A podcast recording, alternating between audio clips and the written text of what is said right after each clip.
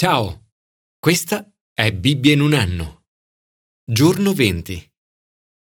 La nostra vecchia auto aveva molti graffi, soprattutto ai lati. Sebbene non ne sia del tutto sicuro, gran parte di essi erano dovuti a me, ed in particolare a quello stretto passaggio che portava al piazzale della nostra chiesa. Non era facile centrarlo. La sapienza è stata definita come l'arte della direzione. Nel corso della nostra vita affrontiamo situazioni e passaggi stretti che richiedono sapienza e la giusta direzione per evitare di danneggiare noi stessi e gli altri. Commento ai sapienziali. Evitare le scelte sbagliate. L'infedeltà è un esempio di scelta sbagliata. La sapienza ti tiene lontano dalle scelte sbagliate e dal seguire la via del male. Ti impedisce di deviare dalla rotta di prendere sentieri tortuosi e le cui strade sono distorte. Il male può apparire attraente, ma è perverso e conduce alle tenebre. Consideriamo il matrimonio. Il matrimonio è un'alleanza con Dio. Alleanza è una parola importante che descrive la relazione tra il popolo di Israele e Dio, l'antica alleanza, ma anche la parola che descrive la relazione tra noi e Dio la nuova alleanza. L'alleanza è un accordo vincolante che non dovrebbe mai essere infranto. L'adulterio è un errore per entrambe le parti.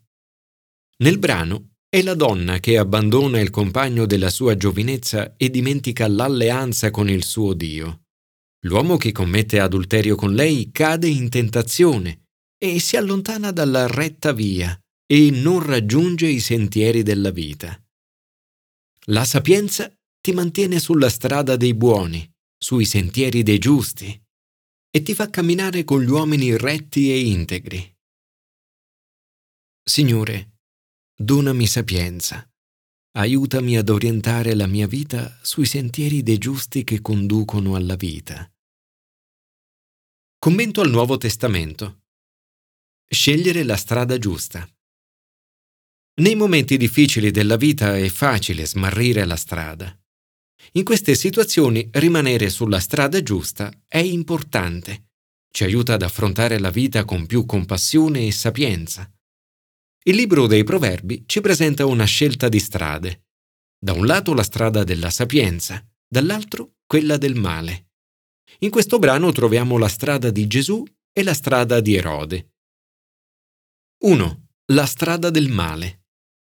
Il tetrarca Erode è Erode Antipa, lo stesso Erode che rimanderà Gesù a Pilato prima della sua crocifissione. Erode stava facendo esattamente ciò che l'autore dei proverbi aveva condannato. Aveva una relazione con Erodiade, moglie del fratello Filippo. Messo di fronte alle sue azioni, fa incatenare Giovanni Battista e lo getta in prigione. La vita di Erode è basata sulla propria gratificazione, ripudia sua moglie per prenderne un'altra. Il suo obiettivo è soddisfare il proprio piacere personale senza curarsi degli altri e della sofferenza che le sue azioni possono causare, non ultimo a suo fratello Filippo. Quando la soddisfazione del piacere viene prima degli altri, la nostra vita è in pericolo. Anche la paura di un rifiuto può condurci nei guai. Erode ha paura di mettere a morte Giovanni, ha paura della folla, teme un rifiuto da parte degli invitati alla sua cena e così accoglie la richiesta della figlia di Erodiade di avere la testa di Giovanni Battista.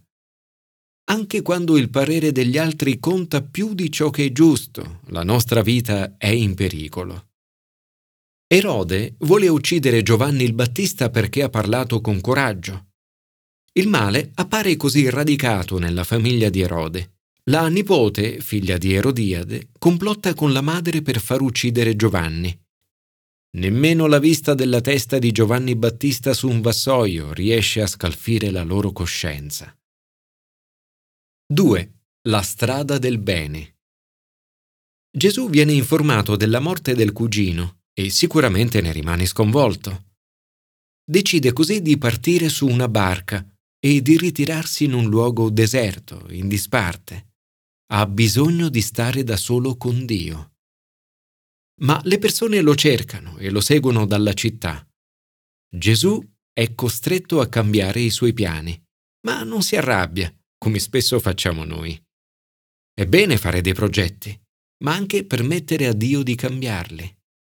La sua compassione e la sapienza lo invitano ad immergersi nelle situazioni e a rispondere in modo attivo. Guarì i loro malati. Non si allontana dalle folle, ma le sfama attraverso un miracolo, mobilitando i suoi discepoli e insegnando loro ad agire. In questo giorno scopriamo la straordinaria sapienza di Gesù.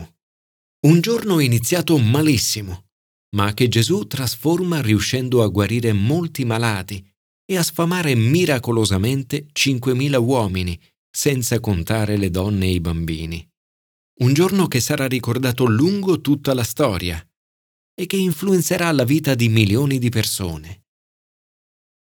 Signore, nei momenti difficili della vita, aiutami a non uscire dai sentieri giusti e ad avere più compassione e sapienza.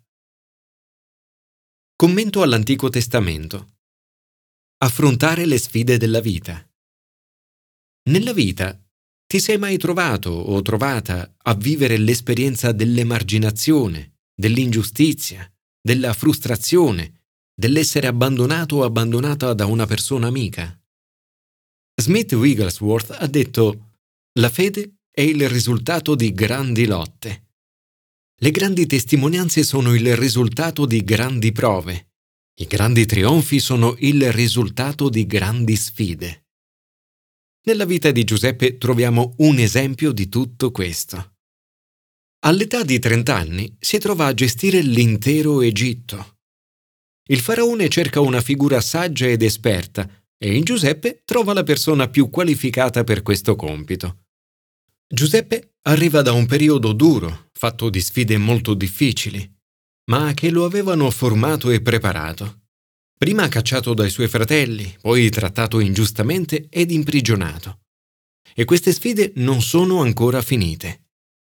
Dio gli dona la capacità di interpretare i sogni dei suoi compagni prigionieri, il coppiere ed il panettiere del re. Il panettiere viene giustiziato, ma il capo dei coppieri viene rilasciato e reintegrato nella sua posizione. Giuseppe gli chiede così di parlare al faraone e di mettere una buona parola affinché anch'egli venisse liberato. Ma il capo dei coppieri si dimentica di lui e Giuseppe rimane così per altri due anni in carcere. Non è mai facile essere abbandonati dagli amici, è scoraggiante. Anche per Giuseppe è stato così. Per un uomo come Giuseppe e con il suo temperamento, l'esperienza in prigione deve essere stata tremendamente frustrante. Aveva vent'anni, era all'inizio della sua vita e non sapeva se sarebbe mai stato liberato. Io, conoscendomi, sarei probabilmente impazzito dalla frustrazione. Ma in tutto questo Dio stava preparando Giuseppe a qualcosa di molto grande. Giuseppe non lo immaginava, ma in quel dare da mangiare ai propri compagni da una prigione, Dio lo stava preparando a nutrire un'intera nazione da un palazzo. Un giorno il faraone fa dei sogni che non riesce ad interpretare. Il capo dei coppieri si ricorda allora di Giuseppe e dice Io devo ricordare oggi le mie colpe. Giuseppe viene così chiamato ad interpretare i sogni del faraone. Arrivato dice Non io, ma Dio darà la risposta per la salute del faraone. In questo passaggio notiamo il cambiamento di Giuseppe. La sicurezza di sé e la sua arroganza giovanile sono ora sostituite dalla fiducia in Dio. Le sue parole sono una straordinaria combinazione di umiltà e fiducia, due qualità che difficilmente troviamo insieme. Umiltà e fiducia sono ciò che ci serve per affrontare le sfide della vita.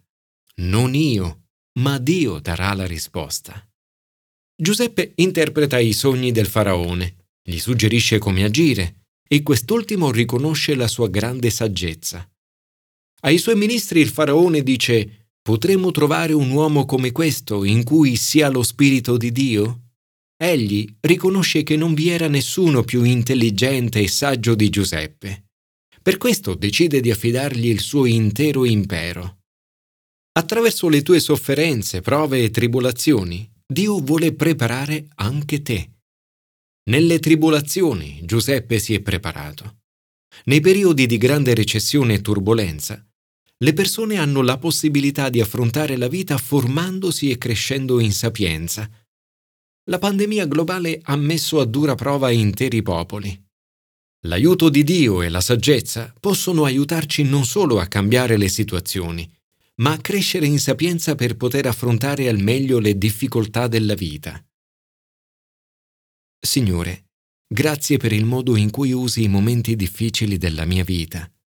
Aiutami a crescere in sapienza, ad avere fiducia in te e ad affrontare le sfide della vita.